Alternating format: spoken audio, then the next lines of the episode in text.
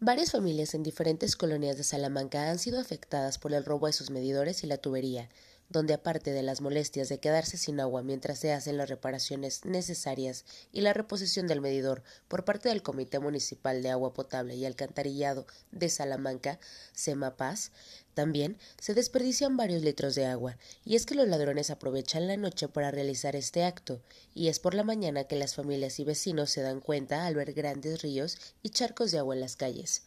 Familias salamantinas molestas por la situación, que al parecer no se detiene, alzan la voz para que las autoridades hagan investigaciones, ya que los ladrones actúan impunemente una y otra vez y al parecer pueden vender fácilmente lo que se roban. Es ahí donde deberían empezar las autoridades.